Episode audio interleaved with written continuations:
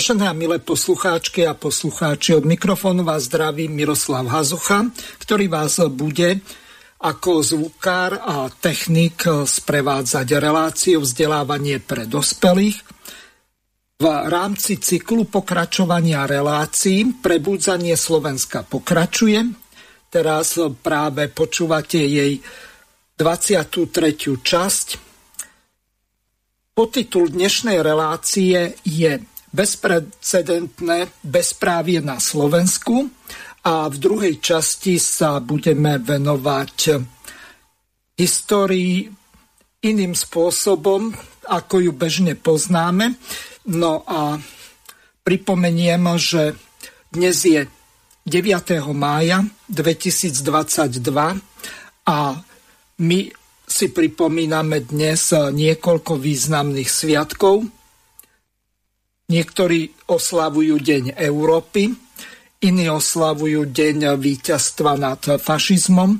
Samozrejme záleží na uhle pohľadu, kto ako to vníma a kto na ktorú stranu sa prikláňa. To už nechám na vás, ale tak ako som povedal, v rámci relácie pre ktorá má názov Prebudzanie Slovenska pokračuje, tak sa budeme venovať katastrofálnej situácii, čo sa týka práva na Slovensku a teraz odovzdávam Dagmar Kvapilikovej a potom Joškovi Filovi, aby predstavili hosti dnešnej relácie, ktorých si pozvali. Takže nech sa páči, Dáška, predstav svojich hostí.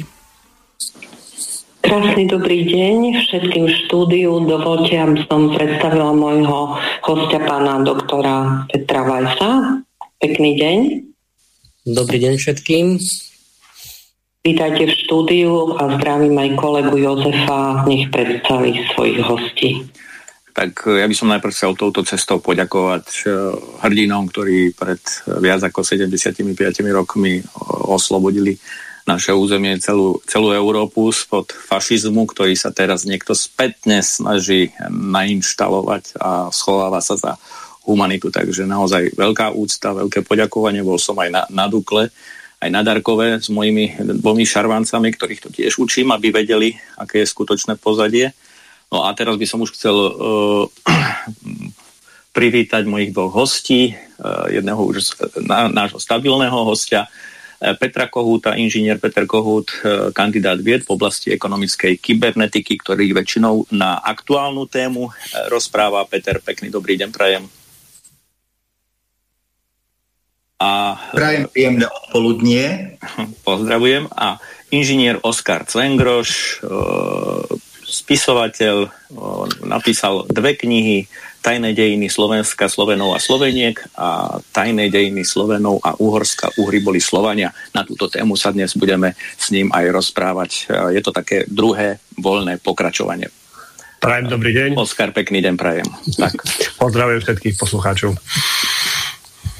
Výborne, tak e, úvodné formality máme za sebou. Naši poslucháči sa budú môcť v druhej časti relácie zapojiť telefonicky. E, stihli sme odskúšať aj telefonické spojenie, malo by to všetko fungovať. Poprosím vás, aby ste do minimálne 16. hodiny 30. minúty nevolali, tak aby pán doktor Vajzaj z Dagmar mohli odprezentovať to, čo si pre vás pripravili. Takže Dáška má slovo.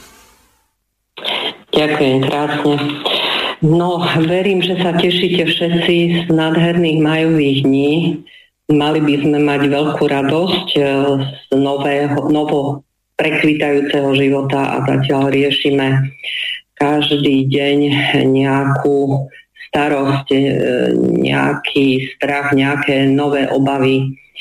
Slovenská spoločnosť sa zmieta, momentálne je populárna vojna, vťahovanie do vojnového konfliktu na Ukrajine, čo vystriedalo covidovú pandémiu, ako ju občania nazývajú, alebo falošnú pandémiu, nech si každý vyberie. Ja som e, si dovolila pozvať pána doktora Petra Vajca, ktorý je veľmi známy, rozvíril hladinu udalostí okolo vlastnej osoby a jeho advokátsku kanceláriu Weiss and Partners SRO myslím, že e, netreba predstavovať. Takže pán doktor, my sme sa stretli e, nedávno pred advokátskou komorou za takých nepríjemnejších okolností, ale k tomu sa dostaneme. Uh, ja by som chcela tak krátko zhrnúť, uh, čo si užili za pomaly 3 roky občania Slovenskej republiky, že uh, prežívame dobu totality, dobu totálnej likvidácie ústavy, Občianské práva a slobody nehovoria nič našej vláde, ani poslancom, ani prezidentke, takže myslím si, že nech sa otočíme na ktorúkoľvek stranu, je to problém na problém, ľudia sú nespokojní. Už sa dokonca prebudili aj odbory. No takže ja by som sa chcela, ak dovolíte, vrátiť k vašej správe, ktorú ste vydali e, na svojich webových stránkach analýzu výsledkov celoplošného testovania, ktorej ste autorom, pretože určite si pamätáte čas, keď sme zbierali aktivisti paličky testovacie po Slovensku a Chceli sme vedieť, čo je v nich, pretože indície boli, že nie sú v poriadku. Mohli by sme pri tomto začať? Mohli by ste nám povedať, aj keď si túto vašu správu môžu e, občania prečítať, čo z toho e, vám vyšlo ako najdôležitejšie? Dobrý deň, prajem ešte raz. E, dobre, keď začneme teda tým antigenovým celoplošným testovaním, tak asi najdôležitejšie bolo v podstate to, čo sa prelína vlastne od tej doby až, až do posiaľ a to bolo v prvom rade um, informovanie ľudí, že podstupujú zákrok dobrovoľne, ale zároveň povinne. Čiže v podstate stále tu máme nejakú, nejaký pokus o manipulovanie slobodnej vôle. Začalo to antigenovým testovaním a v podstate pokračuje to až, až doteraz. Toto je taká, taký, taký základný právny aspekt. Kladie sa tu dôraz na akúsi chiméru nejakého verejného záujmu, ktorý často neexistuje alebo nejakým spôsobom zveličený. A to slúži práve na to, aby jednotlivcom boli potláčané ich základné práva a slobody a to zároveň aj ospravedlňuje zásah do o, základných práv a slobod jednotlivca. Čiže na toto si nejakým spôsobom Slovenská republika v úvodzovkách zvyká od nejakého oktobra 2020 a možno aj o čosi skôr.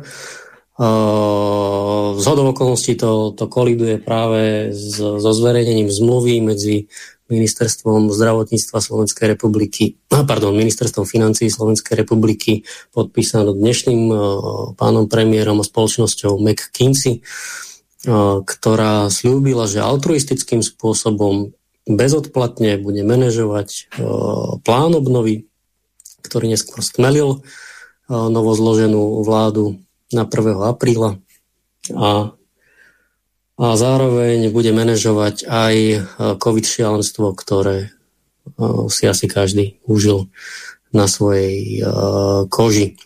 To, že najväčším klientom tejto spoločnosti boli práve farmaceutické firmy, a že momentálne vo Francúzsku prebieha tzv. McKinsey Gate. Uh, to asi nikoho nejakým spôsobom uh, nezarazí. Takže pokiaľ ide o antigenové testovanie, vaša otázka bola, že čo sme, čo, čo sa našlo aj v paličkách, ale osobne si myslím, že dôležitejšie je to, kde tie paličky skončili, pretože išlo o zber genetického materiálu populácie Slovenskej republiky a my sme na blogu našej advokátskej kancelárie uverejnili, že niečo podobné sa chystalo s zameraním na chromozom 3. A neskôr aj e, v Poľsku. Či sa to už uskutočnilo alebo nie, sme sa už nedozvedeli, pretože došlo k cenzúre e, webov a tieto informácie boli potom nejakým spôsobom e, zamedzené, respektíve teda cenzurované. Pán doktor Vajse, ja mám na vás jednu veľmi dôležitú otázku. Vy ste sa v tom úvodnom vstupe zmienili o tom, že je akýsi verejný záujem.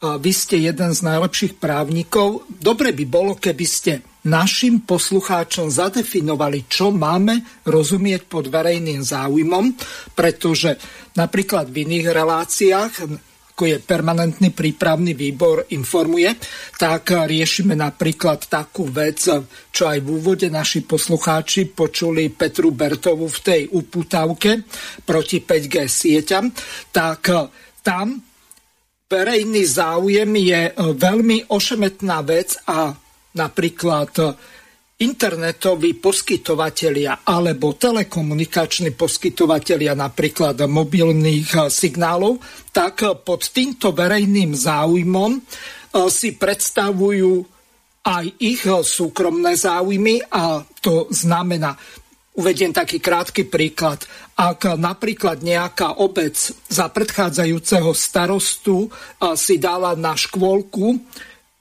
tie vysielače, alebo na školu, e, na mobilné telefóny, e, tak v tom prípade občania urobia petíciu, je iné vedenie tej obce a chcú po skončení napríklad toho zmluvného obdobia, povedzme 10 rokov, zrušiť tú zmluvu s tým konkrétnym dodávateľom toho signálu, s ktorým má tá obec zmluvu na pokrytie e, toho extravilánu a intravilánu obce. A teraz tá dôležitá otázka, keďže verejný záujem nie je nejakým spôsobom jasne zadefinovaný, tak títo poskytovateľia toho internetového signálu alebo mobilných eh, sietí tak e, oni sa domáhajú predlženia tej zmluvy vo verejnom záujme. Tak z tohoto dôvodu by bolo dobre vysvetliť našim poslucháčom, čo je to v rámci slovenského právneho poriadku, keď hovoríme o bezprecedentnom bezprávi na Slovensku, ten verejný záujem. Nech sa páči. Dobre, skúsime to tak, tak trošku jednoduchšie podať. Verejný záujem ako taký e, býva definovaný v jednotlivých právnych predpisoch e, samostatne. Čiže to, čo je verejným záujmom, napríklad pri, pri vyvlastnení e, pôdy, to, to sa priamo nachádza v jednotlivých zákonoch. Dôležité je pochopiť zmysel tohto verejného záujmu. Skúsme si to vysvetliť na, na objektivite pravdy, napríklad ako filozofickej kategórie. Každý jednotlivec má uh, má nejakú svoju pravdu, subjektívnu a pokiaľ by sme ju nejako ščítali a spriemerovali, tak toho vznikne nejaké, nejaké, nejaké objektívne názorové hľadisko, ktoré väčšina považuje za, za pravdu. Hej. Čiže v podstate takáto filozofia sa, sa um, používa aj pri tzv. verejnom záujme. Čiže uh, pri zdraví sa to zneužívalo. Samozrejme, existuje len zdravie jednotlivca, neexistuje nič také ako verejné zdravie, pretože nemôžete chytiť uh, skupinu ľudí a povedať, že všetci máte rakovinu, lebo v priemere má rakovinu 5 z 10. Čiže, čiže a toto sa nadužívalo a zneužívalo. A treba dbať vždy na to, že pri niektorých pojmoch sa, sa tzv. verejný záujem dá ako keby nazvať a nahmatať, ale pri niektorých veciach sa jednoducho ten verejný záujem uh, nájsť vôbec nedá. A to pochopíte práve pri tej logike ktorú som tu uviedol. Nejaká pravda, prípadne toto obyčajné zdravie každého jednotlivca a potom tzv. kategória verejného zdravia, ktorá je v podstate nehmatateľná, aj keď tu máme zákon, ktorý sa nazýva ochrane verejného zdravia. Ale verejné zdravie ako také je ochrana verejného zdravia, alebo teda záujmu spoločnosti na zdraví, na kolektívnom zdraví každého jednotlivca, to, to existuje, ale, ale musíme tam zobrať množinu každého jednotlivca, tam neexistuje priemerná kategória, ktorá by sa dala spriemerovať a, a potom si poviete, ochraňujem, toto je v záujme vyššieho princípu, v záujme vyššieho dobra a teda poťažmo verejný záujem. Pretože potom by sme sa filozoficky dostali do uh, kategórie, tzv. môžeme to nazvať Aristotelov alebo Hegelov organicizmus, až, až, až vám to teda je známe.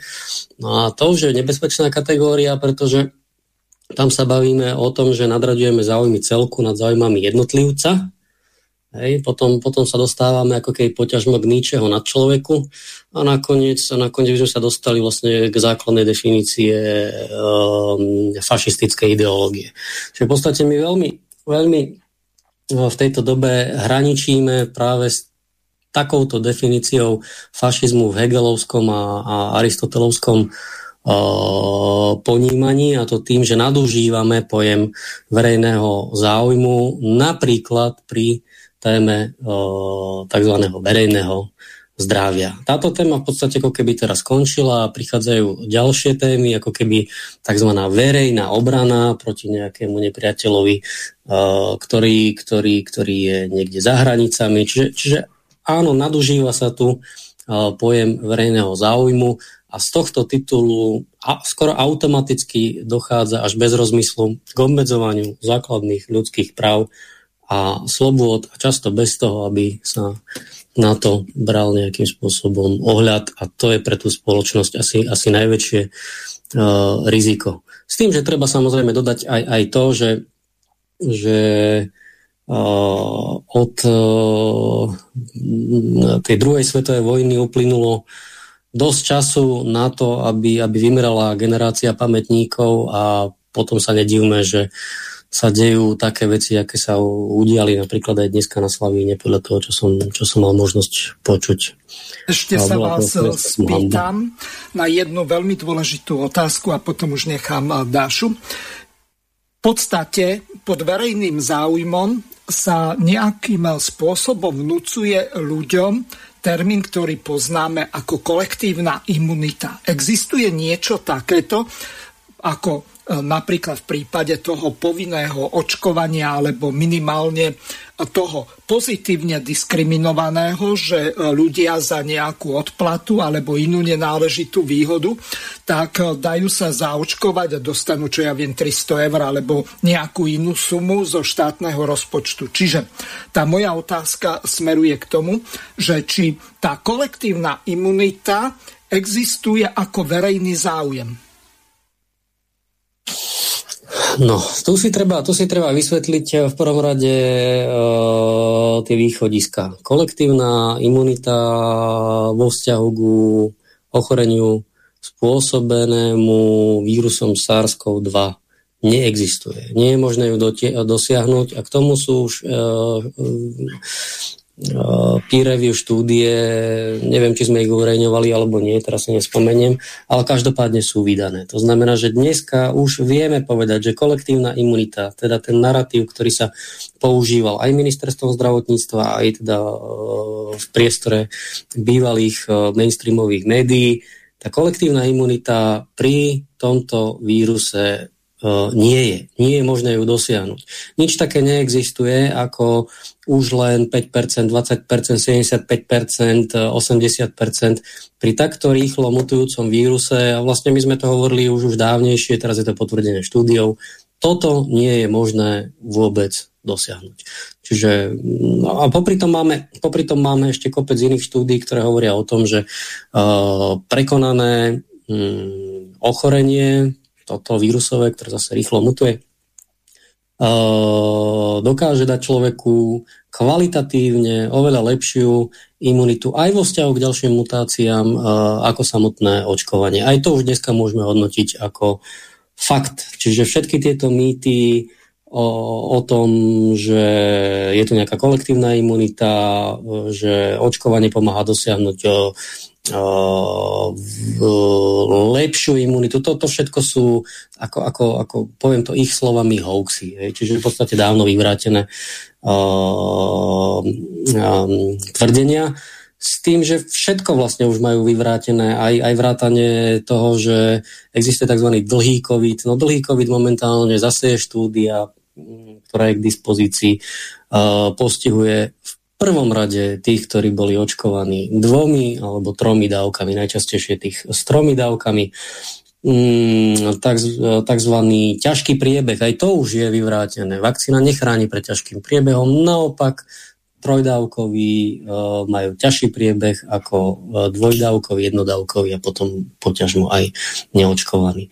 A konec koncov máme tu, no, to, ako isto viete, ďalší súbor dokumentov, ktoré v spore z FDA v Spojených štátoch amerických mm, boli sprístupnené aj verejnosti, kde sa uvádza, že už pôvodná účinnosť, tzv. efficacy, či, bola, bola na úrovni, a Pfizer o tom vedel, bola na úrovni niekde okolo 12%.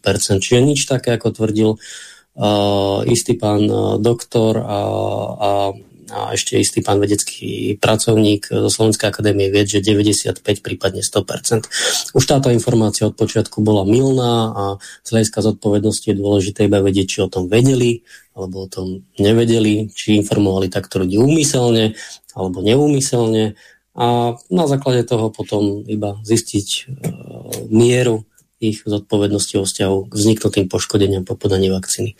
Toľko som chcel uviezť. Ďakujem.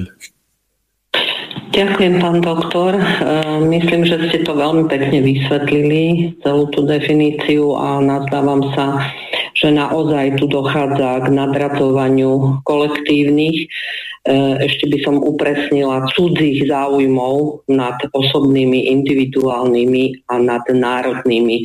Ale ja by som sa chcela vrátiť e, k tomu unikátnemu pokusu na ľuďoch, k tomu všetkému, čo e, slovenskí občania museli podstúpiť, tú dobrovoľne povinnú vakcináciu, ktorá je ešte stále strašiakom, tie úmrtia ľudí v následku vakcinácie alebo e, v dôsledku neošetrenia, tie straty e, práce, živnosti, skrachovanie firiem, tie utrapené deti v školách, ktoré museli non-stop nosiť rúšky, áno, falšovanie čísiel.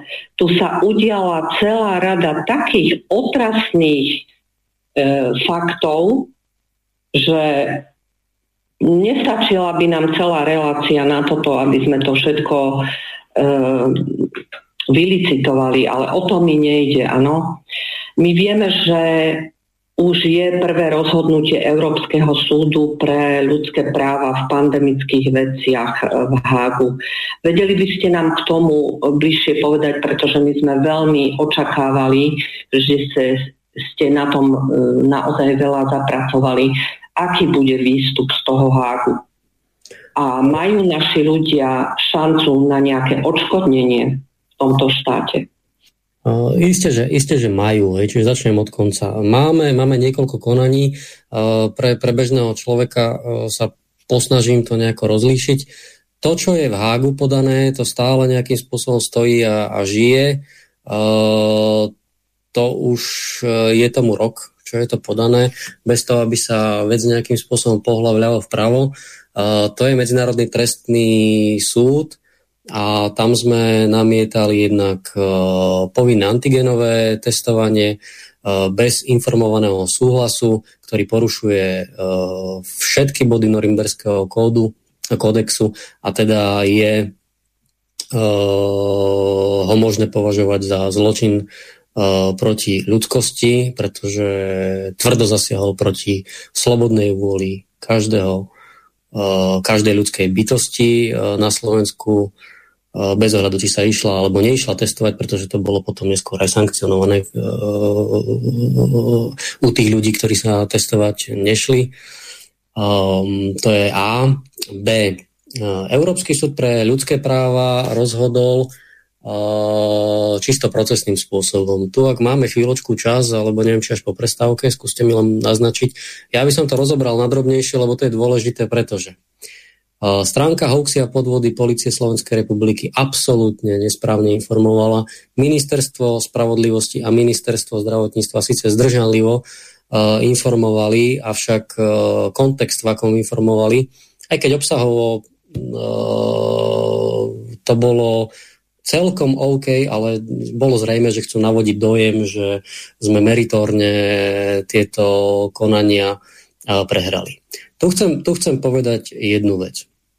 Tie, tým konaniam boli v prvom kole priradené čiarové kódy. To znamená, že čo sa týka Mm, formálnych náležitostí, splnení nejakých základných kritérií na prijatie týchto stiažností. To všetko sme my splnili. To znamená, že profesionálne bola mm, tá práca odvedená dobre, sa týka e, európskych e, stiažností na SLP do Štrasburgu. Čo sa týka samotného rozhodnutia, to rozhodnutie sa týka len časti. Aj keď tam je svieti číslo 20, že sa týka 20 stiažností, to zďaleka nie je konečné číslo. Tých stiažností, ktoré momentálne v pandemických veciach máme otvorené, podali sme, respektíve ešte budeme uh, podávať. Celé sa to zamietlo z procesných dôvodov v príkrom rozpore s predošlou judikatúrou uh, samotného súdu.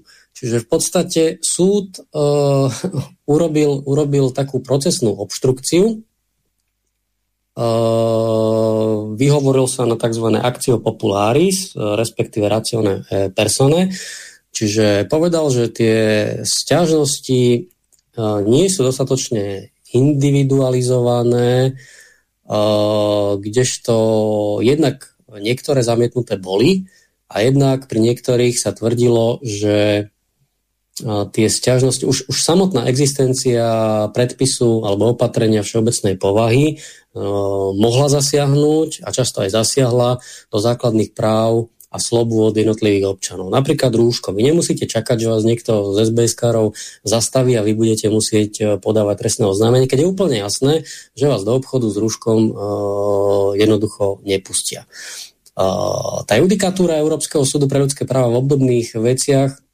je jasná. E, v niektorých veciach napríklad podávali v minulosti ženy, ktoré namietali z istých dôvodov interrupcie, tak namietali všeobecnú úpravu, ktorá sa týkala interrupcií a pritom same v čase, kedy podávali, ešte neboli ani tehotné.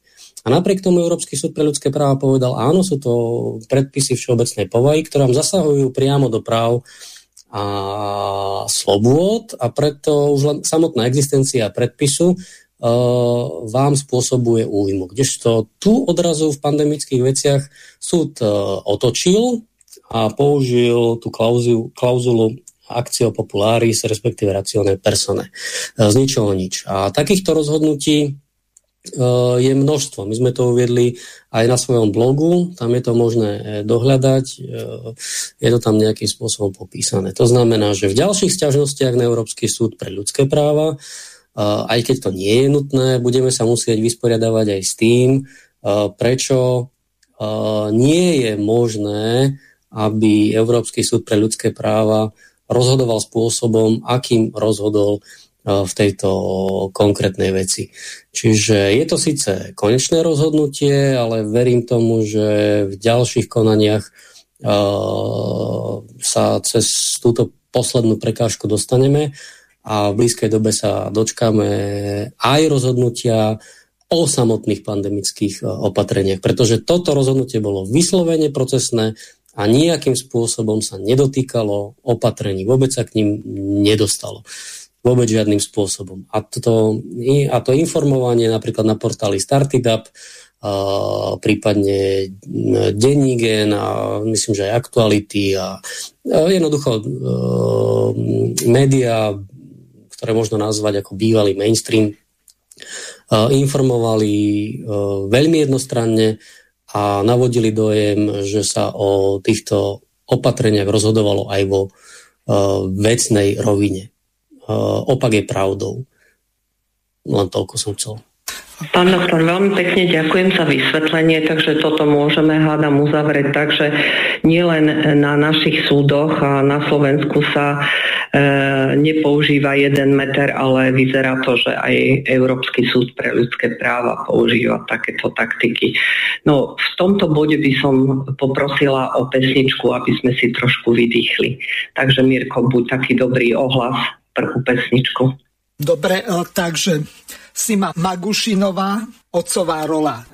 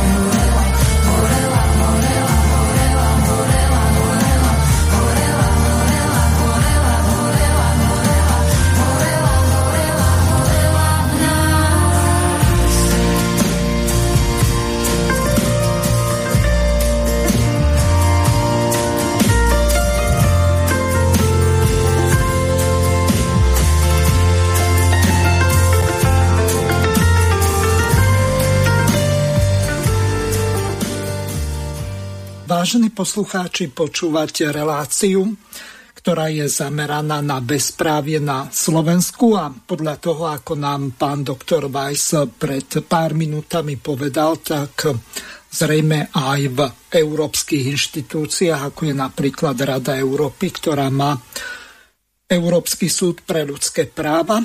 Pán doktor, skôr ako dám slovo opäť Dáške, tak ja sa vás pýtam, tomto prípade je možné podať nejaký opravný prostriedok, pretože Európsky súd pre ľudské práva tak má niekoľko tých odvolacích možností opravných prostriedkov. Sú podľa veľkosti rozdelené tie senáty, tak sa vás pýtam, že keď sa jedná o pre nejakú takúto procesne vyhodnotenú vec, ktorou vy nie ste spokojní, či je možné použiť nejaký opravný prostriedok. Nech sa páči. V tomto konkrétnom uh, konaní na Európskom súde pre ľudské práva, uh, kde sme mali zamietnuté niektoré stiažnosti uh, z procesných dôvodov, žiaľ nie je opravný prostriedok dostupný. Takže v podstate máme v hre ešte niektoré ďalšie, kde tá individualizácia sa nemôže namietať takže tam celkom si verím, že cez toto procesné si to prejdeme. A v neposlednom rade je dôležité, že my v podstate už máme notifikovanú uh, jednu sťažnosť, len o nej nejako vláda veľmi nehovorí, pretože nie je to naša vláda, ktorá je notifikovaná, ale pokiaľ uspejeme, tak bude to naša vláda a naše súdne orgány, ktoré budú musieť rešpektovať toto rozhodnutie. A to je vlastne to...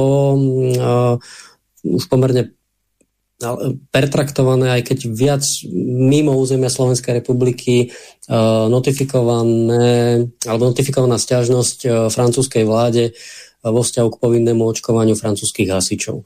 Tam už je notifikovaná, tam dokonca sú aj nejaké vstupy iných subjektov z iných krajín do toho konania, čiže ono sa celkom, celkom dobre táto stiažnosť rozrastla a ja si myslím, že ľudia budú mať hlavne teraz obavy, čo príde v septembri a neskôr, aj vzhľadom na to, že boli uh, o rok predlžené tie COVID pasy a ľudia sa asi najviac obávajú o povinnosti očkovania, takže máme v hre uh, veľmi vážne ohnívko. Samozrejme, že sa nedočítate v mainstreame, tí, tí budú samozrejme len haniť a, a ohovárať.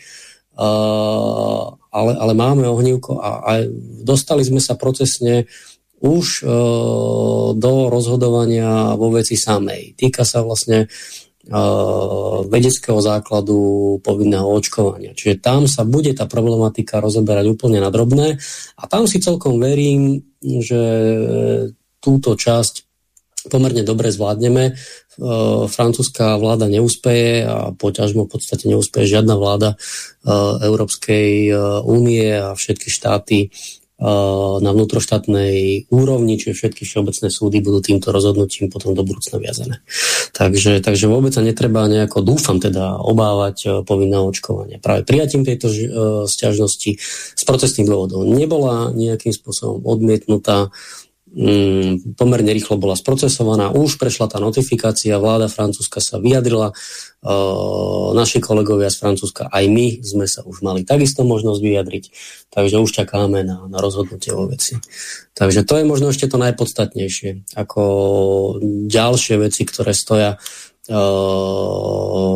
na rozhodnutie. A tie sa týkajú samozrejme tiež všemožných opatrení, ako bolo obmedzenie, opustiť Slovenskú republiku, vstúpiť do na územie Slovenskej republiky, nosenie rúšok, respirátorov, odmietnutie zdravotnej starostlivosti a kopec, a kopec iných vecí, ktoré v podstate stoja a ktoré ešte budú podané, pretože ešte stále sme v lehote po zrušení opatrení, aby sme mohli namietať viaceré opatrenia. Dáška. Ďakujem, pán doktor. E, takže z toho, čo sme doteraz povedali, e, môžeme zopakovať pre našich poslucháčov, že sa tu diali zločiny proti ľudskosti. My všetci dobre vieme, čo páchala táto vláda, parlament, prezidentka, akými neludskými, neprofesionálnymi nariadeniami tyranizovali slovenských občanov, občanov e, Slovenskej republiky. Takže máme sa, pán doktor, nádejať, že tieto zločiny e, proti ľudskosti budú niekedy potrestané? To, čo teraz v podstate ste povedali, že, že vláda pácha, dôležité je povedať, kto im to dovolil. Čiže pokiaľ sa pokiaľ nestačili dva roky e, ľuďom v Slovenskej republike na to, aby zmenili svoj postoj, v prvom rade vedeli povedať nie, vedeli povedať kolektívne nie a prestali sa správať, ako keby všetci žili v Bratislave. To znamená, mňa sa to netýka. Keď ukradnú vaše dieťa, tak ja to nevidím. Keď niekomu ublížia, ja to nie som. Pokiaľ sa tento postoj e, bežného Slováka zmení individuálne a kolektívne, Uh, môže byť pri moci akákoľvek vláda, jednoducho nedostane faktickú legitimitu na svoje konanie. Čiže pokiaľ sa nenájdú ľudia, ktorí sa budú chcieť vakcinovať kvôli cestovaniu a nie kvôli vlastnej obave z ohrozenia zdravia, ktorých je málo, lebo to budú mať ľahšie v práci, lebo by prišli o príjem, lebo, lebo, akékoľvek lebo, iné ako zo zdravotných dôvodov, dovtedy sa im bude táto skúsenosť opakovať a opakovať a opakovať, až môžu prísť o všetko. Že toto riešenie tejto situácie je veľmi jednoduché. Povedať nie, individuálne, kolektívne, zasahujete do mojich práv, ja hovorím nie, môj sused hovorí nie a ďalší ľudia na mojej ulici hovoria nie, je po probléme, je to vyriešené. Pokiaľ to nebudete jednoducho vedieť povedať, tak sa vždy vytvorí nejaká väčšina, nejaká menšina a buď bude väčšina terorizovať menšinu alebo menšina väčšinu. Je to úplne jedno, pretože toto konanie hodzaj menšiny voči väčšine bude legitimizovať opatrenia, hoď by boli akokoľvek nezmyselné. Len toľko som chcel. Áno, určite máte pravdu. Pokiaľ budeme nevedome žiť a pokiaľ tá časť obyvateľov, ktorí E, dodnes nezlo, nezložili rúšky a v nich ďalej statočne cestujú v autobusoch, e, električkách, dokonca na uliciach a odmietajú ich zložiť. To je proste niečo absurdné, aspoň teda pre mňa. Ale chcela som sa vás spýtať, pretože e, vieme, prebehli také správy, že VHO podpisuje s vládami, už sa pripravujú teda na tú jeseň e, špeciálne zmluvy v prípade, ak príde ďalšia pandémia a tak ďalej, aby mohli zasahovať priamo, ovplyvňovať jednotlivé štáty, národy.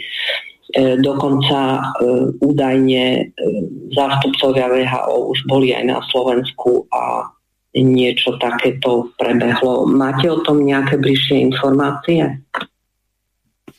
O, nejaké informácie mám, ale nie v tomto rozsahu, ale ešte, ešte ste niečo hovorili o rúškach a ja by som chcel trošku divákom povedať, že treba sledovať aj rozhodnutia v susednej Českej republike, kde majú tzv. efektívne prostriedky právnej nápravy, na Slovensku nie sú. I na Slovensku preto chodíme na Európsky súd pre ľudské práva, pretože na Slovensku neexistujú efektívne prostriedky právnej nápravy a neexistujú úmyselne. To znamená, vláda Slovenskej republiky ministerstvo spravodlivosti a orgány, ktoré, ktoré majú možnosť legislatívnej iniciatívy, jednoducho neprodukujú takú legislatívu zámerne, aby ľudia sa vôbec mohli obrátiť na Všeobecný súd a ten by mohol zase nejakým spôsobom efektívne rozhodnúť. Efektívne znamená rýchlo, to znamená nie, že najprv musíte zomrieť na to, aby ste sa mohli dovolať, že vám bolo porušené právo. Nie, aby ste najprv museli si poškodiť zdravie natoľko, aby neskôr niekto mohol povedať, že ste to vôbec nemuseli urobiť. Čiže, čiže toto, je, toto je A. K tým rúškam. Tá Česká republika má veľmi významné rozhodnutie z 19. A, myslím, že to je, myslím, že to je z 19. minulého mesiaca, teraz neviem, ja myslím, že to je z 5. 5. Pardon, poviem vám číslo. 3AO 4 lomeno 2021, čiže dokonca, pardon, ja sa na to pozriem. Nie, to je iba číslo 3AO 4 2021, pomočka 119, ale je to, je to, je to vydané vyvesené 5.5.2022. A v tom rozhodnutí ide o tom, že ministerstvo zdravotníctva Českej republiky pomerne permanentne prehráva rozhodnutiami Najvyššieho správneho súdu v Českej republike v 10-dňových lehotách, čiže to, čo u nás v podstate nie je zavedené a nefunguje. a prehralo aj pokiaľ ide o nosenie mm, respirátorov, respektíve prekrytia horných dýchacích ciest. A významom celého toho rozhodnutia je v podstate to, čo im stále súd hovorí, a to je, že mm, tie rozhodnutia nemajú dostatočné odôvodnenie. Čiže to zavedenie akéhokoľvek opatrenia na úseku verejného zdravia je pochybné, nepreskúmateľné práve z dôvodu, že nikdy nezohľadní stav vedeckého poznania v danej chvíli a zároveň nezohľadní epidemiologickú situáciu v čase vydávania a samozrejme e, sa pomerne rýchlo menia, niečo podobné ako, ako u nás. Takže toto im súd neustále vytýka a posledné rozhodnutie v podstate bolo presne o tom, že tie respirátory jednoducho, pardon, to sa musí, tá povinnosť, sa, špecifická povinnosť uh, sa musí uh, zrušiť a to práve z toho dôvodu, že to odôvodnenie na týchto dvoch úsekoch chýbalo. No, a toto pokiaľ by bolo zavedené u nás, tak týmto sitom No, ak by o tom rozhodoval najvyšší správny súd uh, alebo akýkoľvek iný všeobecný súd, um, takýmto sítom na Slovensku by pravdepodobne takisto neprešlo ani jedno z opatrení hlavného hygienika Slovenskej republiky. Lenže my takúto možnosť uh, jednoducho zavedenú nemáme a jediná možnosť uh, nápravy, ktorá ale vonkoncom nie je efektívna, pretože nie je rýchla, je stiažnosť na Európsky súd pre ľudské práva.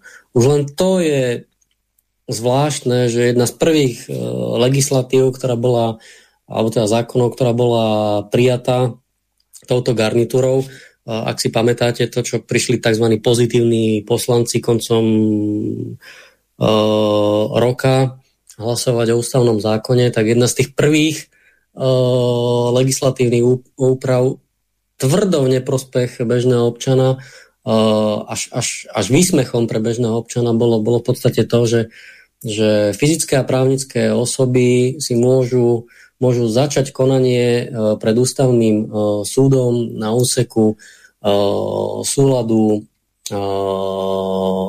zákonov s ústavou až od roku 2025. Zapýtam prečo? Prečo až práve od roku 2025? Prečo nie od roku 2022?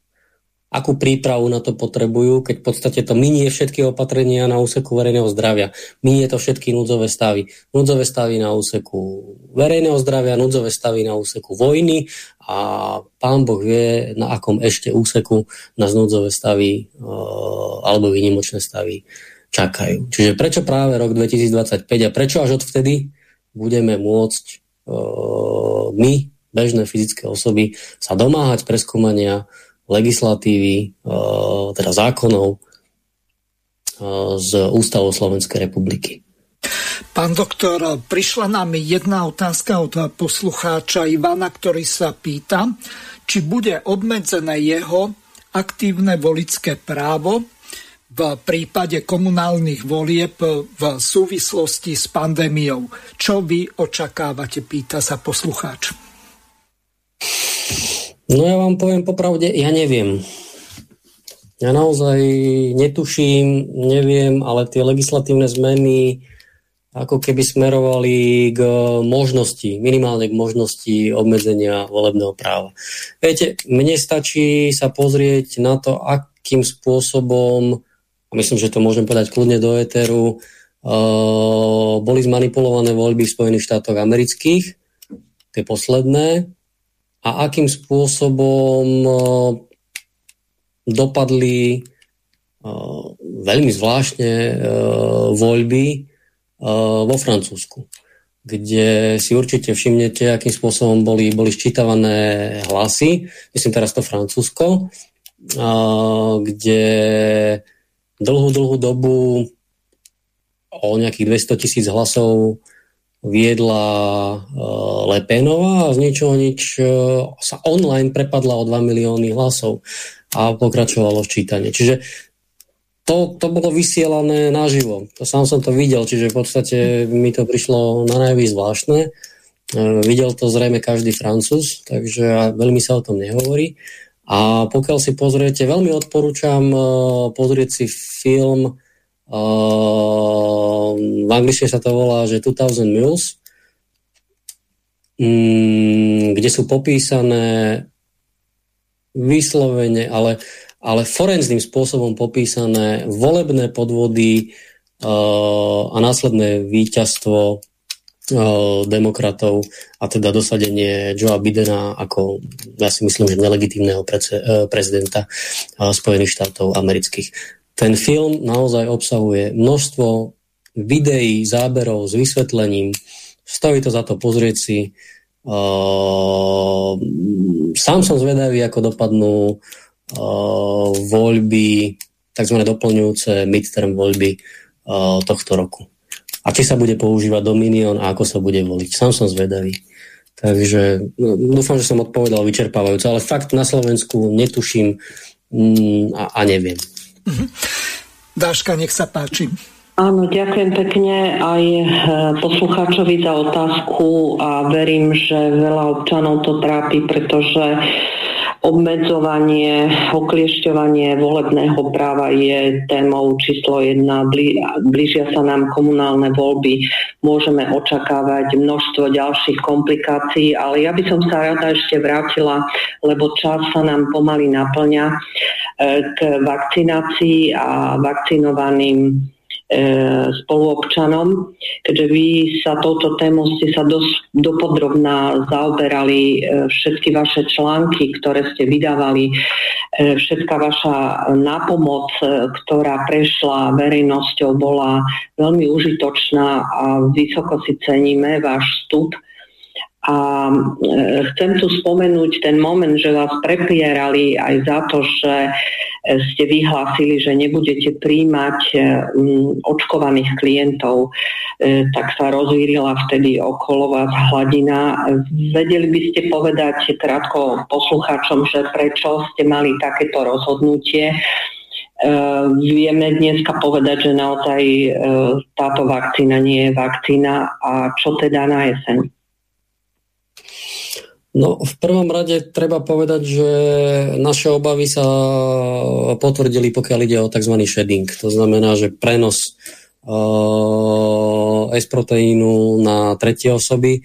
Uh, konec koncov nešlo o nič uh, zvláštne, lebo samotný Pfizer naznačil vo svojom tzv. assessment reporte, čiže, čiže vo svojej správe, ktorá slúžila ako podklad potom na schválenie, že k niečomu takému môže dôjsť a na to vyšla japonská štúdia a my sme na to zareagovali, ako zareagovali z dôvodu ochrany zdravia uh, nás uh, a, našich, a našich kolegov. Samozrejme malo to aj rozmer taký, že, že okrem, okrem ochrany zdravia aj, aj to, že aby sa o tejto téme začalo nejakým spôsobom uh, verejne hovoriť a v podstate to sa, to sa docielilo, takže chvala Bohu tie, v istom zmysle docielo samozrejme. V istom zmysle sa tým, že sa tá téma dostala do povedomia, ľudia si začali hľadať k tomu informácie, tak sa naozaj Slovensko v slovenská populácia sa preukázala ako veľmi inteligentná, a nenaskočila v nejakom veľkom meritku na, na to masívne očkovanie a chvála Bohu tá situácia uh, aj s následnými ochoreniami je tu, je tu ešte pomerne dobrá. Zoberte si napríklad to, že momentálne sa objavujú uh, tzv. neidentifikovateľné choroby pečenia u malých uh, detí. Uh, tvrdia, že príčiny sú všemožné, len samozrejme to nie je z vakcíny. Ale len už sa objavila informácia, že dobre, dobre, OK, len všetky dojčiace matky boli zavakcinované. Mm. Aha. Ale stále to nie je z vakcíny. Pri tom fenomén shedingu z japonskej štúdie v podstate dneska hovorí o tom, ešte sa to nejako bližšie špecifikovalo, že ten, ten shedding, teda ten S-proteín, ktorá, ktorý sa vytvorí v tele po vakcinácii, putuje po celom tele, opúšťa telo. Dôkazom toho je uh, testovanie uh, S-proteínu v splaškových vodách, čiže opúšťa telo. A je ešte testovaný, že teda opustí, napriek tomu neopúšťa oficiálne. Podľa tých, ktorí testujú. A samozrejme on je neurotoxický, hej. čiže S-proteín je známy neurotoxín, zahlcuje životné prostredie, svojím spôsobom otravuje ďalších ľudí a sú z toho e, ďalšie a ďalšie problémy vyžadujúce si nejakým spôsobom zbavovanie sa nadmerného S-proteínu prijatého od iných očkovaných a, a zo zamoreného prostredia to, to je naozaj nešťastná situácia. Nezávidím krajinám, ktoré majú očkovanie na úrovni nejakých 90%. To sa s tým ešte dá veľmi dobre uh, vysporiadať, najmä pokiaľ nežijete vo, vo veľkých mestách. Takže ten fenomén shedingu je reálny, uh, fenomén shedingu v podstate je spresnený uh, na tzv. Uh, 10 polčasov rozpadu mRNA. Dnes je stanovený na zhruba 50 až 80, v priemere je to 60, ale tam funguje trošku matematika iným spôsobom. A od 50 do 80 dní, kedy ten S-proteín sa z tela po očkovaní ešte stále uvoľňuje a ohrozuje iné osoby, najmä v spoločnej domácnosti, osoby na pracovisku, deti v školách a tak ďalej a tak ďalej. Čiže, čiže pokiaľ sme teda v situácii, že tretia dávka je už podaná, mm, tak nový S proteín, dúfajme, že sa nejako v prostredí vo výraznej miere uh, nehromadí, dúfajme. Pevne verím, že nie. Uh, a dúfam, že uh, biznis neprevládne nad štúdiami, nad zdravým rozumom a nezavedie sa na Slovenskej republike kvôli peniazom ďalšie očkovanie, štvrtá dávka, piatá dávka a uvidíme, čo sme ešte nevideli. Dúfam, že sa k tomu nedostaneme, že peniaze neprevládnu. Pevne v to verím. No to dúfam aj ja, pán doktor. Takže viete sa nám ešte krátko vyjadriť tomu disciplinárnemu konaniu na advokátskej komore? Aha, e, to disciplinárne konanie v podstate nejakým spôsobom obdobným sme sa bránili, doložili sme, doložili sme aj s mojimi kolegami, advokátmi e, relevantné dôkazy, štúdie a tak ďalej, čiže v podstate preukázali sme, že aj to, čo, to, čo sme vraveli my, je práve vo verejnom záujme, čiže aj ochrana zdravia, ako by som to povedal, aj ochrana pred vakcínou je vo verejnom záujme. To znamená, že aj to je ochrana zdravia jednotlivcov a musí byť kladená dokonca ešte vyššie ako, nejaké, ako nejaké, nejaká potreba vakcinovania, tzv. tzv. falošná uh, alebo falošný fenomén nejakého, nejakého údajného teda verejného záujmu uh, vo forme, vo forme vakcinácie niečím, čo, čo nemôžno označiť ani ako, ako vakcínu.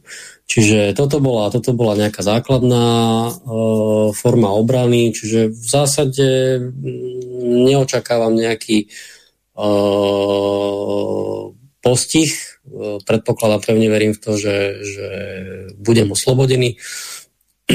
pokiaľ by aj nie, tak e, pokiaľ ide o formy nejakého potrestania, tak e, jediné možné formy potrestania, ktoré aktuálne vidím s, prihliadnutím na všetky okolnosti, je iba napomenutie alebo verejné napomenutie, s čím samozrejme nebudem spokojný. A asi, asi toľko.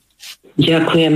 No a keďže čas sa nám už takmer naplnil, na záver takáto otázka, že beží teraz video pani doktorky Pekovej, e, kde hovorí o správe čo sa týka laboratórií, ktoré uh, sa likvidovali na Ukrajine a boli tam prevádzkovaný výskum na tieto rôzne patovírusy.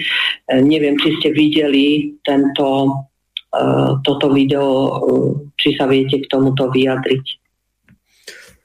Nemusím sa vyjadrovať k videu, pretože ja som videl konkrétne vedecké dôkazy o existencii týchto laboratórií, o financovaní týchto laboratórií priamo Pentagonom, čiže tu sa nemáme o čom vôbec baviť. Sú dostupné informácie o tom, že na Ukrajine, v Gruzínsku, v Kazachstane a v ďalších krajinách jednoducho tieto laboratória existovali a existujú a vyvíjajú sa v nich a vyvíjali dlhšiu dobu. Rôzne patogény, niektoré úplne, teraz to poviem v úvodzovkách, na hulváta, ktoré, ktoré by, pokiaľ by ušli, tak by mohli byť oveľa nebezpečnejšie ako nejaký SARS-CoV-2, ktorý má smrtnosť niekde na úrovni 0,2 maximálne 0,3%. Čiže, čiže tam, sa, tam sa vyvíjali naozaj veci ako napríklad Bubonický mor a podobne. To, to, to, nie, sú, to nie sú žiadne srandy. Toto sú veci, kde, kde už e, ľudstvo hazardovalo e, s vyhľadením veľkej časti populácie sveta a netuším si predstaviť, prečo by toto niekto chcel uh, vôbec robiť. Ale pokiaľ ide o konkrétne dôkazy, konkrétne dokumenty, pokiaľ by bol záujem, máme aj my k dispozícii. Jednoducho, tie biolaboratória existovali, existujú, niektoré z nich stále a existujú zdokladované schémy financovania týchto biolaboratórií priamo zo Spojených štátov amerických. Napriek tomu, že tieto dokumenty sa počase, teda pred zhruba mesiacom stiahli z internetu, máme to odzálohované, kedykoľvek to vieme, komukoľvek, čo, čo, čo by malo to záujem, sprístupniť, čiže tu nestačí, že sa niečo iba zmaže z internetu, jednoducho to existuje. Stopy potom uh, sú. A že niekto rozpráva, že tak nie je, no tak bohužiaľ, no tak je. Je to tak. Tam, tam sa vôbec o ničom baviť uh, nemusíme. Dokonca vieme, koľko peňazí to je. Čiže, čiže tak, ako bol financovaný vývoj a výskum uh, koronavírusov, vrátane SARS-CoV-2, a neskôr bol aj patentovaný, respektíve skôr, myslím, že to bol rok 2017, bol aj patentovaný a bol vyvíjaný ako biologická zbraň a bol aj takto použitý, tak podobne tu hrozilo, že tu bude použitý oveľa horší, buď vírus, alebo baktéria, alebo čokoľvek iné. A pre mňa je iba otázkou, hodnou odpovede, či sa rozmýšľalo, že táto biologická zbraň bude fungovať na etnickom princípe alebo nie. To by veľa vysvetľovalo. Ale to myslím, že nie je na túto reláciu. Zatiaľ ďakujem. Tak verím, že nejaká ďalšia bude pokračovať. Pán doktor Vajc, veľmi pekne vám ďakujem za zodpovedanie všetkých otázok. Žiaľ, vedie sa tu otvorená biologická vojna proti ľudstvu. Takto by som uzavrela celý náš rozhovor. Ďakujem vám, že ste prišli do štúdia. Prajem vám veľa zdravia, veľa odvahy. Sme pri vás, budeme pri vás stať a verím, že Slovensko sa prebudí a preberie z tohto zlého sna. A teraz už prosím o pesničku od Hrci. Bude to ľudová ukrajinská pesnička. Ďakujem. Ďakujem.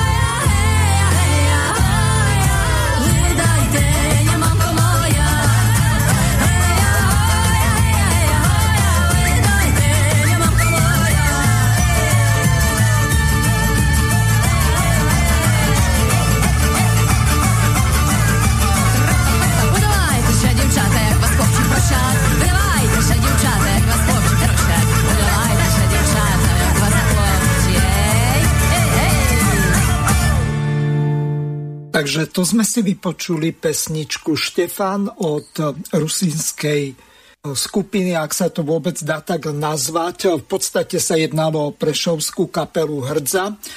Táto pieseň pochádza z oblasti Lemkovskej. No a čo ešte k tomu povedať?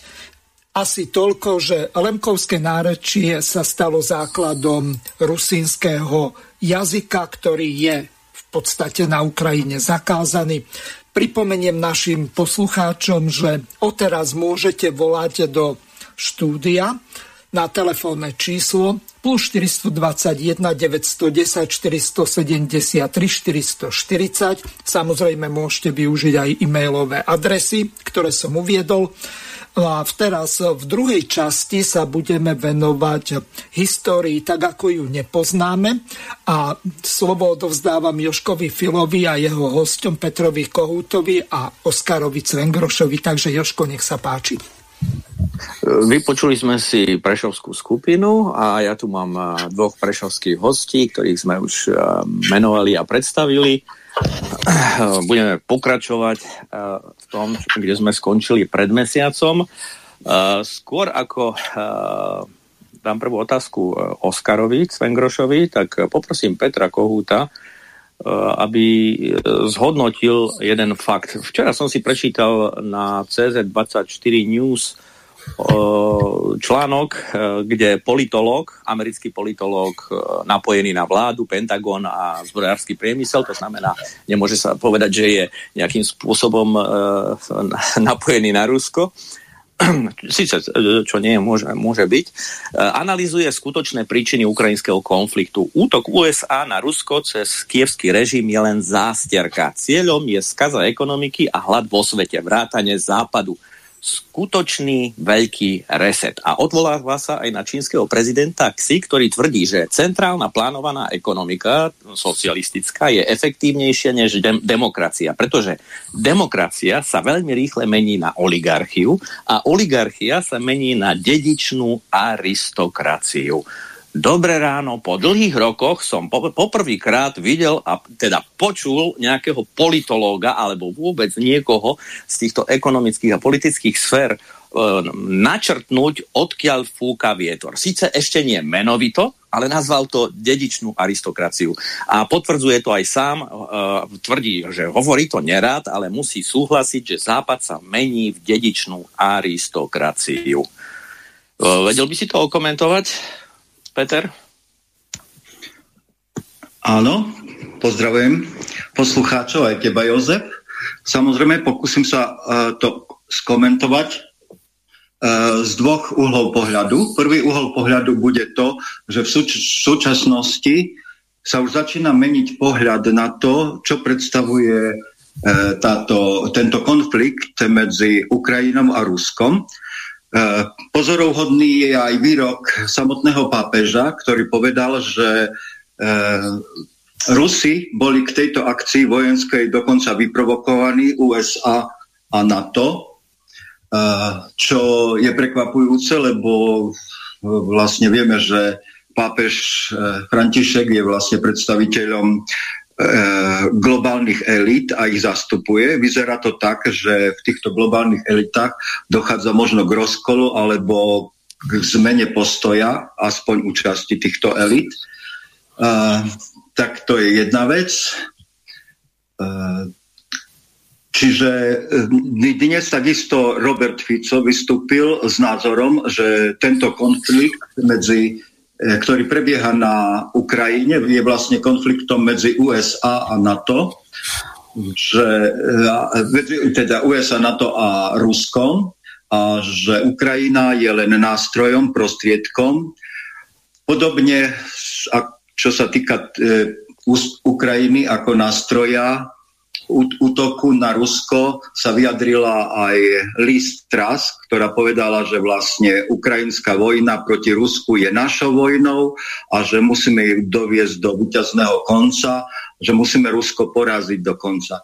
Čiže tu vidíme, že e, do, e, sú, súčasné hodnotenie tohto vojenského konfliktu už pripúšťa, že je to konflikt medzi USA, NATO a Ruskom. No a druhá časť, ktoré, ktoré by som sa chcel dotknúť, je tá aristokracia. My vieme, že vlastne na čele svetovlády stoja tie najbohatšie rody, ktoré ovládajú e, veľkokapitál, hlavne bankový kapitál. E, a že centrum tohto svetového riadenia je v Londýne, v London City, alebo volá sa to aj Sion London, že odkia, odtiaľ pochádza tá snaha o nastolenie svetovlády a že Spojené štáty sú len nástrojom na uskutočnenie tejto vlády, hlavne vojenským nástrojom. Pritom centrum finančníctva a samotnej politiky je v samotnom Londýne. Ale nebol vždycky v Londýne. To centrum sa tam postupne popresúvalo z iných oblastí. Eh, ja by som v tejto súvislosti chcel spomenúť, že v 13. Eh, storočí ruské knieža Alexander Nevsky porazil eh, najprv nemecké križiacké výpravy, ktoré utočili na ruské kniežatstva a dokonca Pskov bol pod nadvládou Nemcov, Pskov oslobodil, ale takisto je, je Alexander Nevsky oslobodil od e, oslobodil Byzanc, Byzanciu, čiže Konštantinopol od e, čiernej šľachty, od benátskej čiernej šľachty. A táto čierna šľachta vlastne rabovala ten chrám Sofia, ktorý je teraz v Istambule a prenášala mm, to bohatstvo z tohto chrámu do chrámu svätého Marka, ktorý je v Benátkach. Čiže táto čierna šľachta po, postupne, teda Benátky boli vtedy ako centrom tejto svetovej moci, aj obchodu a tak ďalej, ale to centrum sa postupne presunulo do uh, Holandska a neskôr do Veľkej Británie. No a tieto rody, ktoré sa nazývajú Čierna šľachta alebo papežské rodiny alebo ako, stále sa podielajú na tejto svetovláde, na tejto a tejto snahe o nastolenie ich globálnej totality a globálnej svetovlády. Tak asi to by som na. Samozrejme, a o tomto sa v učebných osnovách samozrejme nič nedozvieme, toto si musíme dohľadávať tí, čo sme nezávislejší e, sami. A mám tu ďalšieho hostia, ktorý takéto veci na, naozaj dohľadáva a vytvára skladačku e, stáročných klamstiev, alebo skladá späť pravdu tých staročných klamstiev a prevracania tzv. E, histórie. Inžinier Oskar Cvengroš. E, Oskar, pekný dobrý deň ešte raz, pozdravujem ťa. Dobrý deň. Napísal si dve knihy. Tajné dejiny Slovenska, Slovenov a Sloveniek a Tajné dejiny Slovenov a Uhorska, Uhry boli Slovania. V tej prvej, e, v predchádzajúcej časti pred mesiacom sme prešli trochu obdobie tisíc rokov nášho letopočtu až do roku 1400. Spomínali sme Bela IV., Tartárov, Kumánov, Mongolov, kto to boli Mongoli a kto to boli Tartári, Karola Roberta, bitku pri Rozanovciach a tak ďalej a tak ďalej. A dnes eh, by som sa ťa chcel spýtať eh, na takú zaujímavú, eh, zaujímavý fakt, pretože v tej knihe je aj v nadpise Tajné dejiny Slovenov a Uhorska. Uhry boli Slovania. Ako to je? Kto boli vlastne Uhry? No, túto otázku dostávam často, že ako som prišiel na to, že Uhry boli Slovania. A mnohí si to predstavujú tak, že som si to nejakým spôsobom vymájil, vymyslel, ale vlastne tým hlavným motorom e, toho bádania bol fakt, že my máme naozaj reálne písomné zdroje, ktoré vypovedajú o tom, že Uhry boli Slovania. Doslova je to tam tak napísané. A nie je to zdroj jeden. A tieto zdroje, je ich viacero, sú z, z, od toho zhruba 9. storočia až po storočia 18. A potom nastáva nejaký zlom a tí uhry ako Slovania miznú.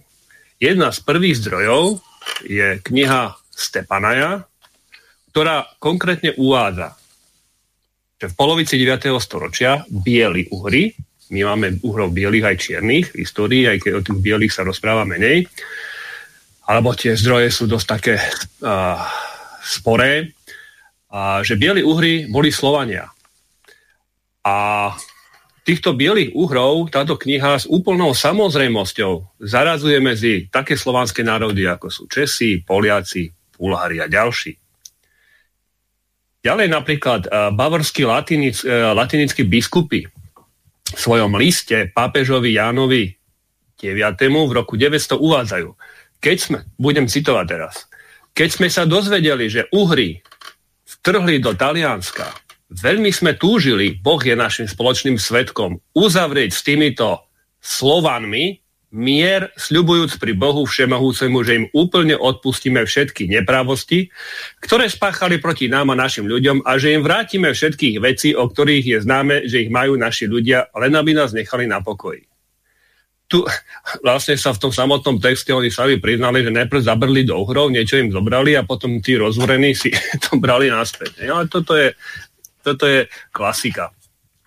Ďalej, napríklad pasovský biskup Piligrim takisto potvrdzuje, že Uhry sú Slovania, pretože vo svojom liste pápežovi Benediktovi VI v roku 973 uvádza, že, citujem opäť, Podobne ako aj iné provincie Slovanov, skoro celý národ Uhrov je pripravený prijať svetú vieru. Čiže takisto Slovanov a Uhrov stotožňuje. V rovnakom duchu píše aj v roku 1171 mních Helmold, pôsobia si v kláštore Bosau.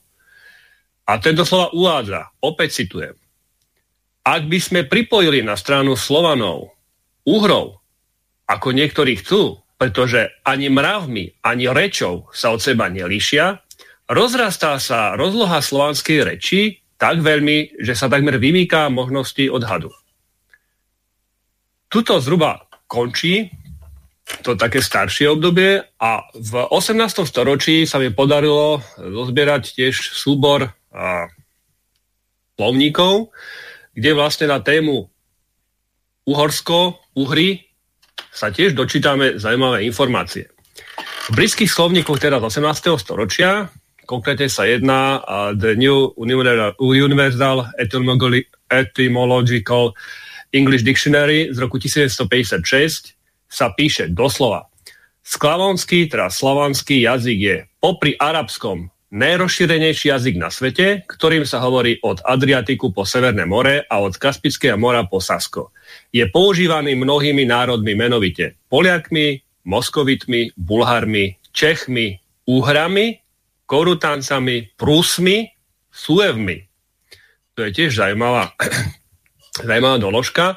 A všetci tí, ktorí sú potomkovia starovekých sklávov alebo slávov, a slavonský jazyk je ich materinský jazyk, hoci používajú rozličné nárečia. Ďalší anglický slovník z roku 1792 uvádza, že skoro všetky mesta Uhorska majú dve názvy, jeden nemecký a ďalší uhorský a jazykom je slovanský dialekt. A ďalší slovník z iného roku. Slavonia, provincia Austrie, ohraničená na severovýchode riekou Drávou a Dunajom, ktorá oddeluje krajinu od Uhorska, je asi 200 mil dlhá a 600 široká. Jej meno pochádza od sklávov, slávov, slovanov, starovekých ľudí európskej Skytie, od ktorých rovnako pochádza sklavonský jazyk, ktorý je okrem arabského najrozšírenejší jazyk na svete a je materským jazykom ruského, uhorského, poľského, bulharského, karinského, českého a ďalších jazykov. Dokonca vo francúzskom slovníku, takisto z konca 18. storočia, je tiež zaujímavá zmienka, že najväčšia vojenská sila Uhorska pozostala z ľahkej jazdy, zvanej husári, a z pešiakov, zvaných hajdusi. Tomu ešte je doložené, ich jazykom bol slovenský alebo esklavon dialekt. Ej, čiže my máme reálne písomné zdroje, ktoré hovoria konkrétne že Uhry boli Slovania od toho zhruba 9. storočia až po storočie 18. Potom sa čosi udialo, my to poznáme ako maďarizáciu a pojem Úhor sa stal alebo sa zlúčil s pojmom Maďar. Len taký ešte zaujímavý, zaujímavú doložku mám k slovu husári a dnes nevieme, odkiaľ pochádza toto pomenovanie husári, a Maďari to dávajú do spojitosti uh, so slovom hús, to znamená, v maďarčine to znamená 20. Avšak mne sa podarilo dať dokopy zaujímavé fakty.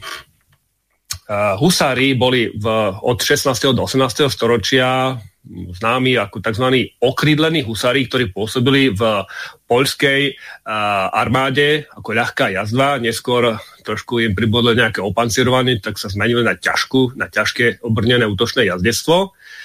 A patrili títo okrídlení husári k elitnej, elitnému vojsku poľskej armády.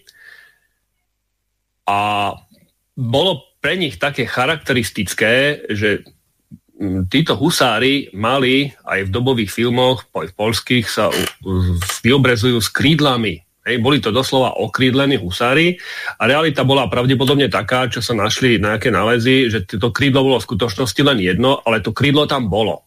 Hej. A to krídlo pozostávalo, bolo to vlastne husie krídlo. Hej. Ako keby v tej svojej mm, tej tej prídav, prídavnom uh, tom elemente k svojej zbroji, ako keby dávali najavo tú svoju príslušnosť husí, husári, husí a vlastne tam vidíme ten etymologický prienik vlastne pôvodu toho slova husár, kde je evidentne ten pôvod slovenský. No neviem. Aha, pardon. Máme tu, som si. No, tak to nevadí. Máme tu otázku od poslucháča Matúša. On do určitej miery reaguje na pána Kohuta. Napísal nám takúto otázku. Veľmi rád by som sa spýtal oboch pánov, či už Cvengroša alebo Kohúta, na sankcie uvalené na pravoslavného svetého Otca, to znamená na e, pána patriarchu za jeho podporu ruského e, za jeho podporu Ruska v ukrajinskom konflikte. Takže e, zrejme poslucháč naráža na to, že aké je napríklad stanovisko Maďarska, ktoré e, chcelo toto vetovať. Takže nech sa páči. Poslucháč Matúš sa pýta na patriarchu a jeho postoj k ukrajinskému konfliktu ja sa k tomu neviem vyjadriť. Takže... Peter? No ja žiaľ tiež o tomto probléme neviem, takže neviem, aké je pozadie tohto akože sankcie. To, týka sa to patriarchu na Ukrajine alebo v Rusku? No, ruského pravoslávneho. Ruského v, v Moskve, lebo Áno. je Rusku... Aha. Tak to teraz tie sankcie sa udelujú čo sa týka Ruska všetkým, že tá antiruská hysteria je taká šialená, že sa niečo čudovať, že uvaľujú nejaké sankcie na patriarchu ruského, ale si myslím si, že on to hravo prežije, tak ako prežije aj Rusko všetky tie šialenstva okolo tých sankcií a oveľa ľahšie to Rusko prežije než Európa, ktorá tieto sankcie uvaľuje na podnet anglosasov. Tak asi to je len. Joško, nech sa páči. Oskar, eh, v druhej knihe Tajné dejiny Slovenov a Uhorska, keď otvorím obal, hneď na, v, v úvode eh, je veľká mapa a v strede je veľká vodná eh, plocha, Mursijské jazero. Má to nejakú súvislosť s, s Maďarskom, s Uhorskom, pretože to vidím prvýkrát také, takéto niečo, takúto mapu s tak veľkou vodnou plochou na území uh, Uhorska. A táto uh, má, určite má. Táto vodná plocha, ja som ju trošku preexponoval do tej mapy a tým som chcel dať najavo, že sa jedná o územia, ktoré m, boli uh, často ešte donedávna uh, zaplavované, ináč povedané. Využil som vlastne mapu uh, maďarského, uh, neviem, či to bol geograf, ktorý vlastne zobrazil stav, vodný stav uh, Uhorska do mm, regulácie riek, to bolo nejaké, tuším, 19. 18. 19. storočie. A Tam, tam bolo vlastne zahrnuté stabilné toky, potom tam boli do toho o, zahrnuté o, občas teda pravidelné záplavy, ktoré sa každoročne opakovali. Vieme, že tej vody bolo ani nie tak dávno podstatne viac, a keď sa topili či už sneh v Tatrách alebo v Alpách, tak naozaj to, to, tej vody bolo, bolo dosť a boli pravidelné záplavy v určitých oblastiach a potom boli tu občasné záplavy, ktoré vlastne za, zasiahli obrovské územia. Čiže ja som do tých vodných plôch zahrnul, zahrnul, uh, zahrnul tieto, tieto naozaj uh, všetky, všetky vlastne varianty tých vodných, vodných plôch, ktoré boli v danej oblasti.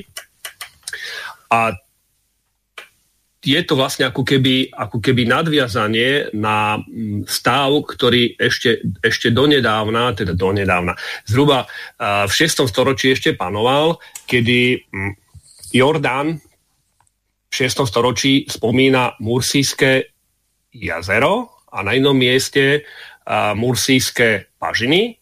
To znamená, že opisuje pozostatok bývalého Panonského mora, ktoré ja som pracovne nie v tejto knihy nazval Veľká Morava, lebo to bola tá skutočná Veľká Morava. A jednalo sa o obrovské územia v centrálnej časti Uhorska, ktoré boli dlhodobo pod vodou e, ešte v 6. storočí a dokonca sa to prenášalo, prenášalo aj do období neskorších, kde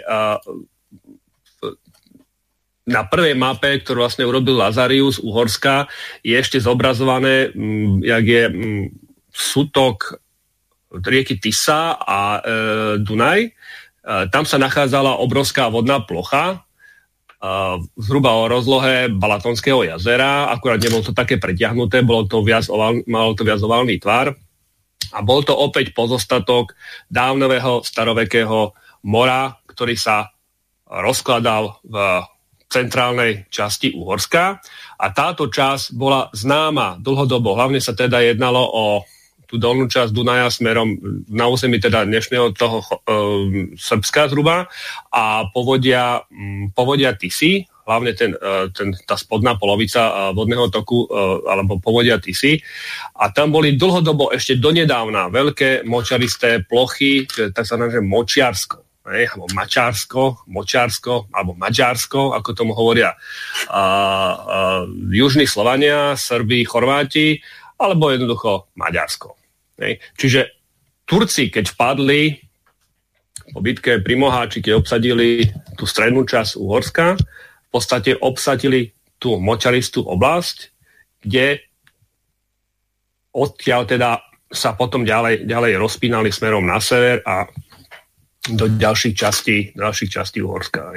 Čiže ten etymologický základ, to Močársko, Mačársko, Maďarsko, pravdepodobne pramení v tomto fakte.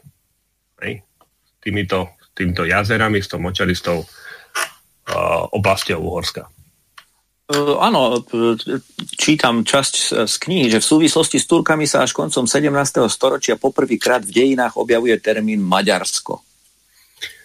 Áno, ten, ten, vznik, ten vznikol až, až neskôr, uh, až v podstate, keď sa začalo vytvárať nejaké to ja neviem, ako to nazvať, či, proste maďarská ideológia. I keď sa za to, začali vlastne dizajnovať, dizajnovať, uh, dizajnovať tí Maďari a ono to uh, sa dalo, dalo v podstate klamať do nedávna, pokiaľ uh, sa nestalo to, že sa rozvinula genetika a v roku 1990... No toto, toto som sa chcel spýtať, že kde máme nejaké rukolapné dôkazy, lebo niekto si to môže hej, vymyslieť, tak ako nám vymysleli históriu tera, doterajšiu, tak ako aj toto by mohlo byť vymyslené. Takže máme to niečím potvrdené? O čom teraz rozprávame? No, ja som to už pod, potvrdzoval tým, že som citoval zdroje, ktoré opisovali teda úhrov exaktne ako Slovanov hej, do toho 18. do konca 18. storočia. A našťastie máme aj to, čo ty hovoríš, že iné exaktné dôkazy z vlastne z inej, inej oblasti, inej oblasti, um, z inej oblasti. A to je vlastne oblasť genetiky. A v roku 1991 a skávali z Forza renovovaný genetik, profesor Stanfordskej univerzity, uverejnil výsledky veľkoplošnej genetickej štúdie, uh, ktorá sa uskutočnila na území dnešného Maďarska. A výsledok bol asi takýto. Maďarsko v Európe je anomáliou, jazyk je azijský, ale obyvateľstvo európske, väčšinou slovanské. A títo Slovania sú pôvodným obyvateľstvom Karpatskej kotliny. Absolutná väčšina obyvateľov Maďarskej republiky nie je etnicky maďarská, je prevažne slovanská a kontinuálne európska. Čiže zostalo iba maďarské meno a jazyk. Maďarských genov niet. A keby sme išli do detailov, ja som v minulosti to si naznačil o, o genetike, úplne v krátkosti poviem, máme tzv. gény, ktoré vieme identifikovať po mužskej a po ženskej linii. A tie mužské YDNA sa prenášajú z otca na syna systematicky a ženské, teda majú ju len muži, ženské, tzv. mitochodriálna DNA, to znamená mtDNA, sa prenáša teda z matky na seru, ale aj na syna. To znamená, majú ju všetci, aj muži, aj ženy. Na základe tých mužských genetických haploskupín sa dajú dobre identifikovať, ako sa šírili populácie, pretože populáciu, alebo vlastne migrovali hlavne teda muži po tých boj, rôznych bojových výpravách. No a Maďari, a tak nás učili, a tak si to neviem, možno aj do dneska ešte oni tak hovoria o sebe, že sú ugrofíni. Hej. Ugrofínske gény to je YDNA, to znamená mužská haploskupina, haploskupina označovaná písmenom N. Hej. Je to len nejaká, nejaká, nejaké zaužívané označovanie eh, rôznych tých uh, haplotypov. A haploskupina N sa naozaj vyskytuje v vysokej miere medzi chantami a mansami a takisto vo Fínsku. Tuším, vo Fínsku je to okolo 60%. No a oni, teda tam je kladená tá ich pravlasť, niekde e, za Ural, medzi Chantami a Mansami, teda tam, kde je tá haposkupina N. Problém je teda v tom, že Maďari v dnešnom Maďarsku majú iba 0,5% haposkupiny N hej, v svojej, svojej populácii. A čo je zaujímavé, všetky okolité krajiny majú vyššiu percent, vyššie percentuálne zloženie v populácii tejto haploskupiny N ako samotní Maďari. Je zaujímavé, že na Slovensku je 6 krát vyššia prítomnosť haploskupiny N ako v Maďarsku. Čiže podľa takejto filozofie by by sme mali byť väčší Maďari ako samotní Maďari. Hej. A napríklad v Bielorusku je to 10%. Hej. A ono smerom, keď ideme tým uh, severo, severovýchodným smerom až do Fínska a k tým ugrofínom, to narastá. Čiže ono to vyzerá, že v tom Maďarsku je výskyt teda haposkupiny N, to na tej ugrofínskych génov, je výskyt ako, ako taký prirodzený nános, ktorý sa šíri z nejakého toho centra, Fínsko a to Chanto Mansísko, niekde smerom do Európy a postupne sa znižuje. Hej, ako som hovoril, tých 10% je Bielorusko, Polsko tuším okolo 4%, Ukrajina tiež okolo 3-4%, alebo 7%, už sa nepamätám presne. A na Slovensku sú to 3%, Maďari 0,5%, Srby majú ešte viac ako, ako Maďari. Hej, čiže z genetického hľadiska úplne, úplne ako nie. Hej, tam proste nie sú, oni nie sú vôbec žiadni ugrofíni, oni sú Európania hej, a prevažne Slovania. E, bolo zaujímavé, e, kde si som sa dočítal, že oni ešte e, robili potom aj sami vlastný genetický výskum, lebo sa im to nepozdávalo a vyšlo im, že sú ešte väčší Slovania, ako to vyšlo z Forzovi. Tak to už je čo povedať. to si treba uvedomiť jednu vec v tejto súvislosti, hej, že uh, opisuje sa, a to oficiálna historiografia toto hovorí, že tí tzv. uhry uh, v tom, uh, tom 9. storočí, ktorí prišli, uh, ja ich nazývam akože čierni uhry, lebo boli bieli uhry, ktorí tu už boli predtým, a tak, že to sa jednalo o vpád zhruba 250 tisícového militantného etnika Hej. To je tak obrovské číslo na vtedajšiu dobu, že to, to si aj nevieme predstaviť. Hej, to akože podľa môjho názoru to je vysentne nadsadené, je to vymysel a naozaj, naozaj vymysel, postavené číslo postavené na vode. Ale ak by sa toto stalo, tak tých 250 tisíc a po skupín N tu muselo zanechať, muselo tu zanechať stop. Nie 0,5, tu muselo byť možno minimálne 50%. Hej aj keby ich všetkých neskôr vyhlušili, ale oni už odovzdajú tým svojim potomkom, lebo tu došlo, e, máme zdroje, kde sa napríklad uhorsko-polská kronika, kde sa očividne píše, že vlastne si zobrali za ženy Slo- Slovanky alebo miestných, e, ženy miestných sklávov. To znamená, tomu odozdaniu toho genetického potenciálu došlo.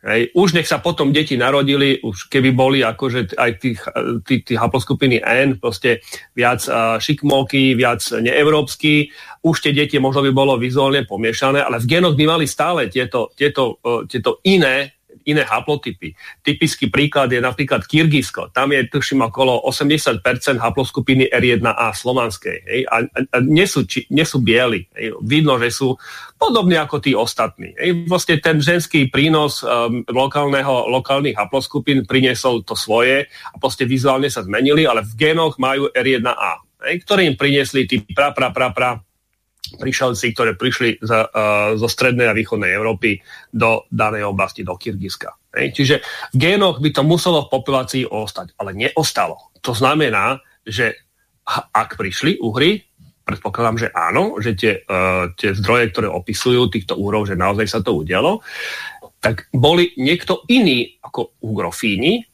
a očividne sa jednalo o nejaký zoskupenie slovanských kmeňov, ktoré z danej oblasti sa premiestnilo z bodu A, z nejakej oblasti, z toho známeho Etelkozu, do oblasti tej karpatskej kotliny. No ja sa spýtam na jednu veľmi dôležitú vec.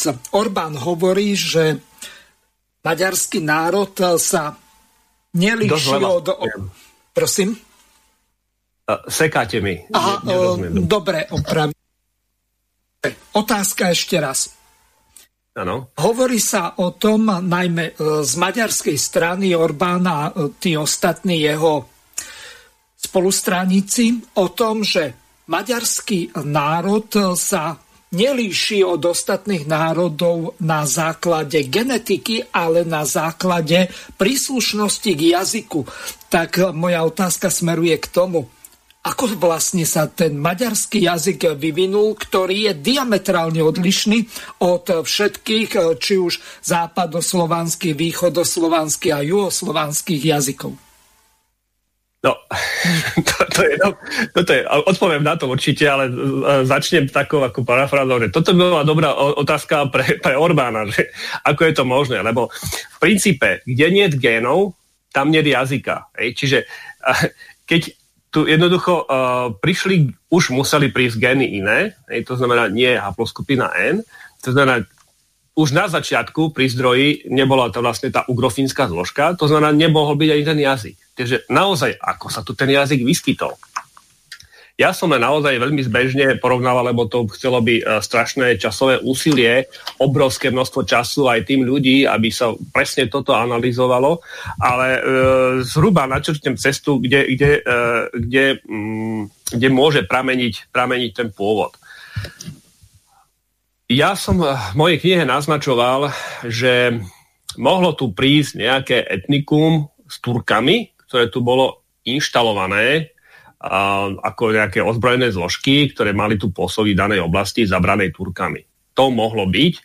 To je jedna taká uh, relatívne priateľná alternatíva, avšak v poslednom čase sa mi javí o mnoho pravdepodobnejšia uh, ten fakt, že m, na rozmedzi tureckého sveta a toho rakúsko-uhorského na slovanskej platforme, vlastne obyvateľia tu ostali, tu sa vlastne len menili o mocenské línie a hranice, kto mal kde záboraky a sa to posúvalo podľa toho, kto bol aký úspešný. Takže vlastne kompiláciou týchto, tých jazykov, týchto uh, základných prvkov, ako sú pôvodné slovenské nárečia, turecké, uh, turecké jazyky, uh, latinčina, ktorá bola úradným jazykom, potom nemčina, vzniklo nejaký, nejaký ja to nazývam, že hraničný žargon, ktorý pozostával možno z tisíc, 5000, max 5000 slov základných a vzniklo, vzniklo to taká nejaká zmes týchto jazykov. A preto vlastne v maďarčine naozaj máme strašne veľa slov z východoslovenských nárečí potom aj zo slovenčiny, z latinčiny, z nemčiny, z turečtiny, dokonca som našiel, tuším, zo španielčiny alebo z portugalčiny nejaké slova, ktoré sú aj v maďarčine a tam. Hej, nikde inde a nemajú to ani ugrofiny. Hej. Čiže my vieme dnes, a sami Maďari to potvrdzujú, že Kazinci, František Kazinci, a koncom 18. storočia mm, vytvoril, teda vytvoril, dotvoril maďarský jazyk, kde doplnil do neho veľké množstvo slov, minimálne tých 10 tisíc a vytvoril taký základ pre maďarský, maďarský jazyk. Hej. A potom začiatkom toho uh, 19. storočia v, v Košiciach vydávali prvý časopis, prvý časopis, uh, už názov nepamätám, maďarčine. Hej. Takže ten jazyk doslova vznikol za... Maďarské múzeum sa volal ten čas. Maďarské múzeum, ďakujem. Hej. Čiže ten, ten jazyk naozaj, naozaj bol vytvorený doslova z nejakého slabšieho uh, jazyka, slabší zmysle slabšou slovnou zásobou, hej, ktorý sa používa len na naozaj také uh, obchodné rokovania, na nejaké stretnutie šľachty s Turkami a Turkov so šľachtou a, a mám na mysli Uhorskou alebo, alebo s Viedňou a na, ta, uh, na takúto komunikáciu. Hej. Čiže, čiže uh, naozaj nemáme, no, no nejaké, nejaké, nejaké zdroje sú, ktoré vypovedajú o tom, že sa našla, našli nejaké písomnosti uh, v maďarskom jazyku z obdobia, ale nie, nie je to obdobie staršie ako vlastne pád Turkov, Turkov do, na územie, na územie Uhorska, alebo je ten, ten záber, zábor toho stredného Uhorska. Môže byť taká povedť? Samozrejme, inak veľmi pekne to uh, popisuješ a približuješ, uh, naznačuješ už aj vplyv uh, slobodomúrarských loží uh, tej doby. Hej? Z toho obdobia sú dnes prezentované ako humanistické organizácie, ktorým cieľ, ktorých cieľom bolo vybudovať na zemi chrám ľudskosti a porozumenia. Členovia lóži vo vzájomnom styku neuznávali ustálené a tradované spoločenské zarade, zaradenie ani pôvod, odmietali všetky formy duchovnej tyranie, svetskej církvy, ako aj despotizmus štátnych orgánov. Cisár Jozef II voči nim tvrdo zakročil, pretože v skutočnosti to boli organizácie financované z materských lóží, teda zo zahraničia, ktoré humanistickým zameraním zakrývali svoje skutočné poslanie ovplyvňovať politickú situáciu v monarchii, ako aj vytvárať politické štruktúry, ktoré by v príhodnej chvíli prezali moc v krajine. To mi niečo pripomína. Áno, veď to je vlastne Tesco Pirák, tretí sektor u nás. Hej? Tak. Toto sa cyklicky stále opakuje, tam je jedna technológia, menia sa možno aktéry, menia sa možno technológie. Hej, dneska máme inf- informačné technológie, ktoré sa používajú, e, ináč nastavené médiá, máme televíziu, rozhľad a tak ďalej. A trošku sa zmenilo teda tie technológie, ale tá, ten štýl, ten, ten, e, ten rukopis je viac menej úplne identický. Hej. Prísť, naškrtnúť, rozhľadať, rozložiť a prevzať kontrolu. Hej. Dobre, takže to, z toho mi vychádza, že viac menej títo globalisti tej doby a slodo, slobodomurári potrebovali v, v, cer, v centrálnom Úhorsku vytvoriť uh, bod uh, nejakého permanentného konfliktu, ktorý môžu na diálku zapínať a vypínať podľa potreby v riadiacich procesoch. Ja ti, ja, ja ti prečítam Helmolda z 12. storočia, čo píše o uhroch. Hej, a pochopíš, prečo potrebovali uhrov rozložiť. Helmold píše, citujem. Národ uhorský býval kedysi veľmi silný a v zbrani statočný a bol postrachom i samotnej rímskej ríše. Pretože po plieneniach hunských a dánskych do tretice sa rozúril e, vpad uhorský, pustočiac a boriac všetky susedné kráľovstva. S nesmierne obrovským vojskom zmocnili sa ozbrojenou rukou Bavorska a Švábska, mimo toho poplienili všetky mesta na Ríne a taktiež Sasko až Britannickému oceánu, naplnili ohňou a krvou. Čo námahy však stálo rozličných cisárov a čo strát rímskeho kresťanského vojska, aby boli skrotení a božím zákonom podrobení. Hej. Čiže tá sila Úhorska bola obrovská.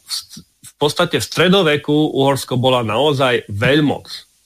A Turci to nahlodali. A rozložili, vpadli sme do jarma Rakúska. Keď Turci boli vytlačení,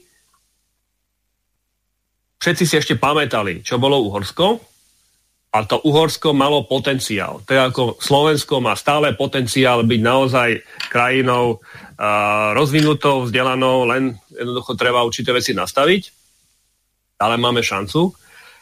A ako, ako, ako dosiahnuť to, aby, aby vlastne Uhorsko bolo nejakým spôsobom demoralizované, tak vytvorili konflikt priamo vo vnútri. To znamená, vytvorili maďarizáciou Uhrov, vytvorili Maďarov a títo Maďari, alebo touto maďarizáciou spôsobili to, že doslova sa Uhorsko roztrieštilo na 6 samostatných častí. V centre ostalo to Maďarsko, na severe Slovensko, na západe Burgenland, na východe Sedmohradsko, na juhu Chorvátsko a vlastne sa to všetko rozbilo. Ešte Zakarpatská uh, Rus. Aj, čiže zase úplne sa, úplne sa to rozbilo. Čiže tou maďarizáciou vlastne krásne explodovalo celé Uhorsko, roztreštilo sa na malé krajiny a tieto sú ovládané. Jadrové časti Slovensko a Maďarsko Slovensko bolo vždycky spolu so Sedmohradskom takým motorom ekonomiky a hlavne Slovensko, kde bol vlastne vysoká, vysoká technizácia, však tu bola prvá vysoká technická škola na svete, na území Slovenska. A Maďarsko zase tam bol vždycky e, centrum moci, tam bol vlastne stoličný Belehrad, neskôr sa to presunulo vlastne do Budapešti, hej, čiže tam bolo vlastne centrum moci a tieto dve územia, teda Slovensko a Maďarsko, ako keby majú oproti sebe natiahnuté, ako obrazne povedané, e, gumipušky, hej, nechcem používať iné zbranie, a teraz len stačí postrkať do jedného alebo do druhého a začnú po sebe paliť hej, týmito nejakými pomyselnými guľami. Hej. Čiže a, naozaj takto sa obidve naše územia veľmi ľahko ovládajú zvonku hej, vytvorením vnútorného pnutia. A toto nie je ojedinelé, veď také niečo podobné vidíme Chorvátsko, Srbsko, hej, toto vidíme, ja neviem, Polsko, Rusko, hej, a teraz sa vytvára, novo vytvára nová, nová situácia Ukrajina, Rusko. Hej, čiže to sa len modeluje, vytvárajú sa trecie plochy, aby sa dané územia ľahšie ovládali. No ináč tá manipulácia bola fantastická, lebo aj píšeš, že cisár Jozef II veľmi tvrdo vystúpil voči slobodomúrarským ložam, ale zároveň vymenoval Františka Kazinčiho, ktorého si tu už spomínal, ktorý viac menej E, pomáhal stvoriť maďarský jazyk. Vymenoval ho za inšpektora východo-uhorského školského obvodu. Však Capa urobil záhradníkom normálne. No on bol aj jeden rok, tuším, tam bol, áno, bol ministrom. Hej. Čiže pokiaľ sa nedal dokopy s Jakobínmi a tak ho dal dole. Ale ako, áno, na, na tom to vidieť. Hej. Čiže vlastne tam... To, toto vidíme aj dneska v podstate. Hej tiež máme capov záhradníkov, čiže má na čele našej krajiny tiež máme ľudí, ktorí robia roz, rozklad krajiny. Ako ja sa z toho smejem, ale už to už chce slzy. Akože, to je naozaj na zaplakanie. Tu, tu aj píše, že koncom 18.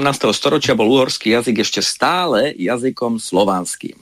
Kazinčiho reformou sa oddelil od slovanskej matrice a dostáva ugrofínsky nád, nádych Uh, Lendvaj tento počin komentuje naozaj výstižnými slovami. Bez Kažinciho obrovského úsilia venovaného reforme maďarského jazyka by nebol možný úspešný rozvoj maďarskej literatúry. Áno, v podstate, v podstate e, bez, bez tohoto naozaj, naozaj by to nešlo. Ten jazyk... E, Takže on vytváral jazyk pre Nové Uhorsko, tak? On, on, on to dokonca, dokonca aj sám povedal a v jednej zo svojich kníh to spomenul, že doslova uh, doslova ako, že, že, že ten vytvorený jazyk vlastne umožní, umožní, umožní ten, ten rozvoj, rozvoj vlastne budúce, budúceho Maďarska. Hej. A sám Sečanský povedal, že v tom čase hej, Maďarsko neexistuje, alebo Maďarsko ešte vznikne. Hej. Čiže, čiže e, viac menej vtedy sa to kreovalo. V tomto období uh, alebo by som presnejšie citoval, našiel som ten citát jeho, lebo to naozaj stojí za to. A Sečanský alebo Krov v Sečení vlastne doslova vyhlásil, Maďari ešte neexistujú, tí ešte len vzniknú. Hej? Písal sa rok 1848. Takže on viac menej vytváral také Esperanto pre high society tej doby v Uhrách. Mi to tak prípada. A kľúčovým bolo vlastne, trebalo získať motor, ktorý by to hnal. A treba si uvedomiť, že v tom čase ešte bolo nevoľníctvo, tak uh, bolo, potrebo, bolo potrebné teda v prvom rade zmaďarizovať šľachtu. Hej. A v tom čase boli dosť veľké reformy a šľachta prichádzala o nejaké svoje výsady a niekto im nadizajnoval, že spása bude práve v tej nejakej maďarizácii. Ej, naozaj, naozaj nechápem, akú, akú plitkú rovinu to mohlo mať, ale jednoducho oni tomu uverili. Ej, a možno povedať, že v priebehu niekoľkých generácií sa vlastne uhorská šľachta úplne zmaďarizovala. Ej. A treba povedať ale veľmi dôležitú vec, že, že um, a zhruba do toho 18. 19. do prelomu toho 18. 19. storočia a termín maďarská šľachta neexistovala. Čiže bola iba šľachta uhorská a ak by sme išli do, etnického, do etnickej roviny, tak to boli rody talianské, boli to rody francúzske, boli to rody španielské, rumunské alebo valaské, české, poľské, chorvátske, srbské a slovenské. Maďarské, maďarské rody neboli. Hej. Toto všetko boli, že uhorské, to sa nazýva, že uhorská šľachta. Hej. Normálne mi z toho vychádza, že Maďarsko je viac menej ako keby slobodomurársky počin. Uh, dalo by sa tak povedať, aj keď Uh, ja, ja akože v slobodomurárstve nejako... Ono tých počinov majú slobodomurári samozrejme v centrálnej Európe viac, áno? Ja, ja som toto, toto neštudoval nejakým spôsobom, len som na to narazil, že mnohí z týchto predstaviteľov boli slobodomurári. Takže áno, dalo by sa to z toho vydedukovať, to, čo si povedal, že mohlo ísť naozaj o nejaký projekt, hej, čo si, ale určite, teda tých slobodomurárov, ale určite to projekt bol, Hej. Či už tam boli len slobodu murári, alebo tam boli aj iné, iné prvky uh, na pozadí. To dneska ako to by, e, neviem vôbec, či bolo možné aj otvorene verejne hovoriť, neviem, či na to nemáme nejaké zákony tu v našej krajine, bo to človek naozaj nevie, čo môže hovoriť, ale určite, uh, určite možno, možno zhodnotiť, že tá maďarizácia bol projekt na určitý zmenu, určitú zmenu uh, štruktúry obyvateľstva v rámci Uhorska. Hej? No, píšeš, že zhruba v tomto období e, definovania nových historických téz je z histórie úplne vymazaná Tartária, Keltov si privlastňujú Francúzi a Germánov Nemci a Škandinávci. No, toto sú tiež veľmi zaujímavé prvky, lebo a Máme posledné 4 minútky, tak uh, len tak skrátke a asi to budeme znovu musieť nechať na budúce. Tak, tak. Uh, tak načkrtneme. Kelti rozprávali tzv. indoeurópskym jazykom. Hej? To vieme. A je tam toho viac zaujímavého. A teda uh, haploskupina R1b, ako im Kľosov hovorí, že Erbíni, rozšili sa hlavne z oblasti Pirenejského polostrova, tí, uh, tí nerozprávali indoeurópskym jazykom. Hej. Vieme dneska, že západná Európa sú prevažne R1B, hej, od 60 do 80 To znamená, že dnešní obyvateľia západnej Európy nemajú s Keltami nič spoločné. Hej. Takže vychádza to tak, že nositeľia slovanskej haploskupiny R1A boli Kelti, alebo Kelti boli nositeľia tejto haploskupiny.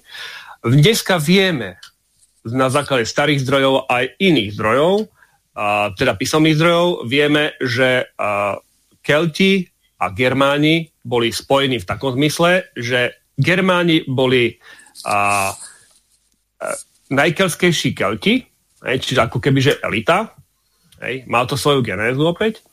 A rovnako vlastne môžeme teda o týchto Germánoch hovoriť, že boli prevažne Slovania, aj keď to sa tak nedá presne identifikovať, ale má to určité svoje pozadie a prelína sa tam v určitých prvkov aj uh, do tej sféry uhrov, pretože našiel som zo pár keltských, keltských germánskych kmeňov, ktoré majú výsosne v svojom názve v regionálnom jazyku alebo v latinčine slovo uhor. Tu ťa už budem musieť prerušiť, Oskar. Dáme pokračovanie, už trojku, lebo sú to naozaj všetko zaujímavé súvislosti. Naozaj, kto nepozná minulosť, nerozumie prítomnosti a vôbec sa potom nevie pripraviť eh, na budúcnosť.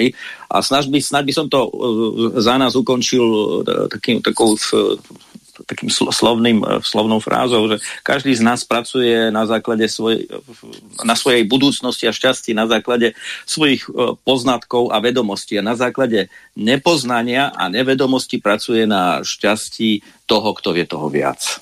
Tak, Ďakujem. Ešte raz ďakujem a nech sa ďakujem páči. Ja. Ešte na záber Dáška by chcela pozvať na Slovanský festival, takže Dáška, posledná minútka.